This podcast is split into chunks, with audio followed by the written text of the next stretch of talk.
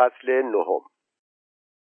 خسرو هاکالود و عرق ریزان تازه از راه رسیده بود. تفنگ به دوش داشت و چند تا کپک کشته دستش بود. به حوزخانه آمد که زری داشت برای روزهای تابستان آماده می‌کرد. کپک ها را جلوی چشم مادر گرفت که گوشه قالی را صاف می‌کرد. گفت نگاه کن خودم زدم. زری همانطور که سرش پایین بود گفت دیدم. خسرو پرسید از آمدنم خوشحال نیستی؟ مادر گفت البته که خوشحالم. و خسرو ادامه داد که یکیش را می‌دهم به سحر نمی‌خورد با آن بازی می‌کند. و بعد گفت هیچ کس از آمدنم خوشحال نیست. غلام تو دکان حاجی محمد رضا نشسته بود مرا که دید سرش را دزدید. اول آمدم پیش تو تو حتی ماچم نکردی. باشه. زری لبش را گزید و گفت کبک ها را ببر آشپزخانه بده به آشپز پرهایشان را بکند. هوا گرم است. بگو شب بگذارد لای پلو. کشمش پلو که دوست داری عزیزم.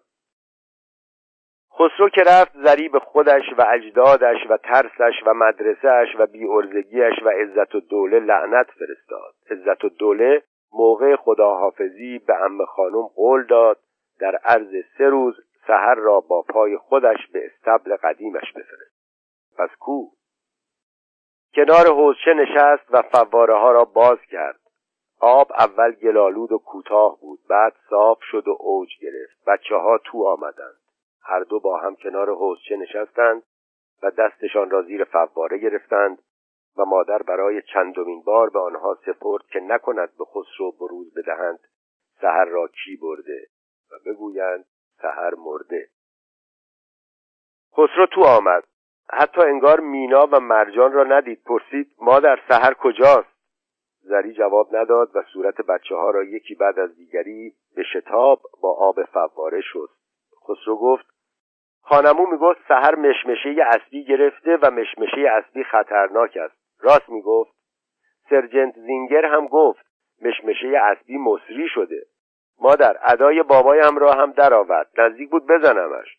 گفت به قول پدرت این هم یک تحفه دیگر قشون خارجی. زری برای آنکه حرف تو حرف بیاورد پرسید زینگر این همه وقت با شما بود؟ خسرو جواب داد نه. فقط روزهای اول با ما بود. یک زن هم باهاش بود که فارسی خوب می‌دانست. اما عین مردها بود. تحصیل داشت. چکمه هم پا کرده بود. سوارکار خوبی بود. حالا بگو سهر کجا فرستاده ای زری پرسید خب چرا رفتند؟ خسرو گفت کی زری گفت زینگر و آن پیرزنه خسرو گفت من چه می‌دانم؟ اصول دین می‌پرسی؟ حالا لابد می‌خواهی پرسید شب چی خوردید روز چی خوردید؟ نمی‌گویی سهر کجاست؟ مادر گفت این همه وقت ما را ول کردی و رفتی. آخر تو مرد ما بودی. حالا هم که آمده ای برای مادرت تعریف نمی کنی کجاها رفتی. کیها بودند؟ خوش گذشت. خسرو بیحوصله گفت رفتیم شکار دیگر. روز سوم تنگ غروب که برگشتیم یک فرنگی دیگر با عینک سیاه آمد و زینگر و آن زن را با خود برد. خان امو سه تا تفنگچی و یک بلد خودش را همراهشان کرد. زدند به کوه. هرمز عینکی گفت بدان که می‌روند سراغ ایل. حالا بگو سهر کجاست.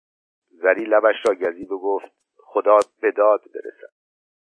مینا از سر حوزچه پا شد و گفت سهر اوخ شد و مرد داداش. خسرو داد زد مرد؟ آخر چرا؟ و از میان اشک پرسید راست می‌گوید مادر؟ و ادامه داد خودم حد زدم گلدانها را روی قبرش دیدم. زری آهی کشید و گفت چه کار کنم دیگر مادر جان؟ تقدیرش بود. حاج امو مخصوصا تو را به ده برد که جان کندرش را نبینی. عوضش خیلی راحت مرد.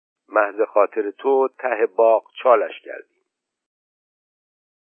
خسرو کنار حوزچه سر دو پا نشست و گفت از اول ته دلم می‌دانستم که اتفاقی میافتد. از حرفهای خانمو معلوم بود. هی به گوشم می‌خواند که آدم باید صبر داشته باشد.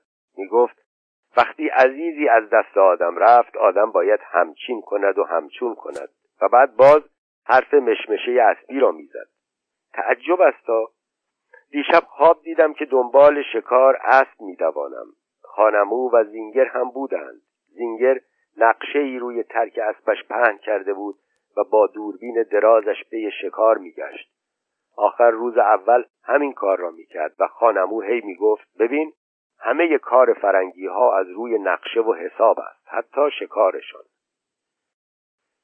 زری کلام پسر را بلید و اندوه زده گفت مخصوصا وقتی می‌خواهند آدم شکار کنند. خب می‌گفتی. خسرو دنباله خوابش را تعریف کرد. اما من سوار سحر بودم نه سوار اسب خانمو از کوه می آمدیم پایین یکو سحر در هوا ایستاد. پاهایش و یالهایش در هوا ماند و من همان بالا سوار اسب در هوا مانده بودم. زمین زیر پایم عین یک دانه گردو شده بود. صبح که می آمدیم خوابم را برای خانمو تعریف کردم. گفت بلایی چیزی سر سحر آمده اما مبادا قصه بخوری ها. فدای سرت. هر کدام از کره های مرا بخواهی بردار. من گفتم خانمو غیر ممکن است. ما که می رفتیم سحر صحیح و سالم بود. آخر چطور ممکن است؟ هیچ کره در دنیا جای سحر را برای من نمی‌گیرد. و به حقق افتاد. حالا یادم آمد. وقتی می رفتیم سحر پا به زمین کوفت و خاک باغ را با پاهایش کند. حیوان می‌دانست که مرا دیگر نخواهد دید اما من احمق نمی‌دانستم. مادر چرا دلم اینطوری می شود انگار کسی چنگ انداخته دلم را می فشارد زری دست انداخت گردن پسر و بوسیدش و گفت آب بزن به صورتت مستد کم می شود عزیز دلم. دل خودش خون خون بود. عصر همشاگردی هایت را برای ختم سهر دعوت کن. چای و شربت برایشان میفرستم. خسرو پرسید حلوا هم درست می‌کنی؟ زری گفت اگر تو بخواهی البته. بعد تحملی کرد و افزود چشم. حلوا هم درست می‌کنم. بوی حلوا که بلند شود روح سهر خبردار می شود که به فکرش هستیم. مینا پرسید داداش ما را هم راه می دهی خسرو صورت خواهرها را یکی بعد از دیگری بوسید و گفت نه جانم ختم مردانه است. عصر واقعا ختم مردانه سحر در باغ برگزار شد. اقلا بیست تا بچه قد و نیم قد ریختن تو. غلام روی گور ساختگی را آب و جارو کرده بود و قالی پهن کرده بود. زری از ایوان میدیدشان که همهشان دوزانو و ساکت نشسته بودند. نظرش به پسر کوچولویی جلب شد که حتی پیراهن سیاه پوشیده بود و چشم دوخته بود به چیزی. خوب که دقت کرد دید ناخونهای شستش را جلوی چشمش گرفته. لابد برای آنکه خندهاش نگیرد. اما آخرش پکی زد به خنده و یک خود ترکید و تمام بچه ها غیر از خسرو و هرمز که کنارش نشسته بود زدند زیر خنده و خط به هم خورد. زری نتوانست طاقت بیاورد. به تالار رفت که پر از مگس بود. مگس کشی برداشت و افتاد به جان مگس ها از راست و چپ میکشت. صدای بازی بچه ها را در باغ میشنید. از پشت شیشه تالار نگاه کرد. افتاده بودند به جان میوه های کال درختها. اما خسرو و هرمز همانطور روی قالی نشسته بودند و غلام با سینی قهوه به سمتشان میآمد. و خدیجه قابهای حلوا را آورد و گذاشت روی قالی انگار هرمز سر به گوش خسرو گذاشت و خسرو مثل آدمهای بزرگ با دست به پیشانی زد و بعد دستش را گذاشت روی چشمش. بچه ها که رفتند خسرو و هرمز به تالار آمدند. چشمهای خسرو قرمز بود و عینک هرمز مه گرفته به نظر می آمد زری گفت عزیز دلم باکی نیست. به قول خدیجه مادیان جوان است. یک سحر دیگر برایت میزاید. و اندیشید که اگر به قول ام خانم آن آیشه را سوار بر سحر ببیند آن وقت واقعا خر بیار و معرکه بار کن. و عجب با دروغ و دونگ بارشان میآوریم خسرو گفت من محض خاطر تو گریه نمی کنم وگرنه دلم همچین می سوزد هرمز عینکش را از چشم برداشت. دستمالش را از جیب درآورد و عینکش را پاک کرد. چشمهایش خفته مینمود گفت به خسرو می‌گویم داداش ما حالا اول عمرمان است. از این سختی ها خیلی در پیش داریم. نباید به این زودی از میدان در برویم. به علاوه ببین هر روز چند تا آدم از تب محرقه و یا از قحطی میمیرند یک کره است در برابر این همه آدم چه ارزشی دارد؟ زری به هرمز نگاه کرد. ندانست این حرفهای خودش است یا کسی یادش داده. به هر جهت چهار سال از خسرو بزرگتر که بود اندیشید مرگ آدمها در برابر مرگ دروغی یک کره است. یادش افتاد به آن روز عصر در مریضخانه مرسلین که مادرش ساعتهای آخر عمرش را میگذراند و او حالیش نبود.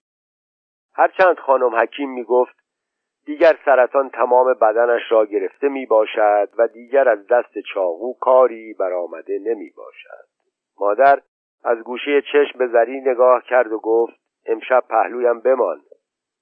و او چطور می توانست خسرو سه ساله بود و فقط از دست زری غذا می‌خورد و اگر زری کنارش نبود نمیخوابید.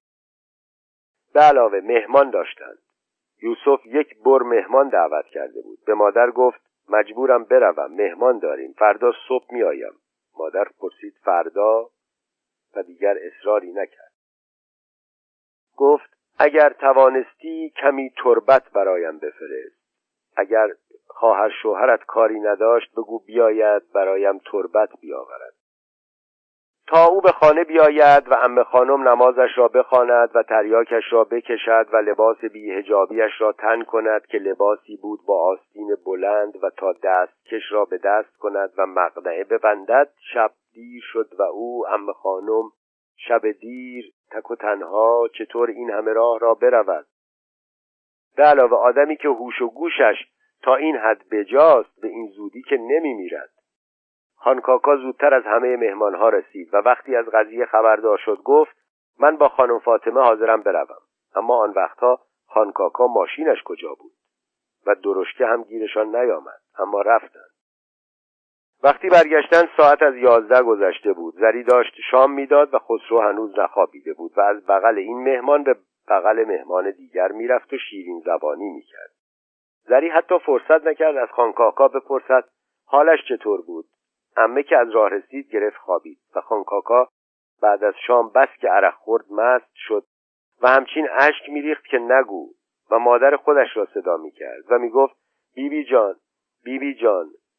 و چند تا جام را به در و دیوار کوفت و شکست و بعد همچین اوق می‌زد که همه مهمانها آشفته شدند. خانکاکا را بردن ته باغ تا هر چه دلش می‌خواهد اوق بزند. مهمانها که رفتند به زری گفتند که مادرت مرده که تربت به او نرسیده که هیچ کس بالای سرش نبوده غیر از یک پرستار زبان نفه در این وقت مینا و مرجان تو آمدند. یکی یک عروسک دستشان بود. مینا گفت خانمو داده.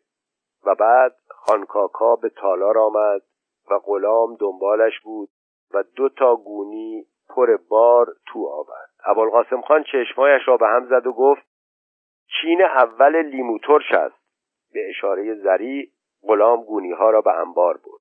ابوالقاسم خان خسرو را در بغل گرفت و پرسید بفرستم آن کره ای را که پسندیدی برایت از ده بیاورند؟ خسرو گفت نه خانمو اصلا اسب نمی‌خواهم. بینا با عروسک آمد و دست گذاشت روی زانوی برادر و گفت عروسکم را دیدی؟ می‌خواهی مال تو باشد؟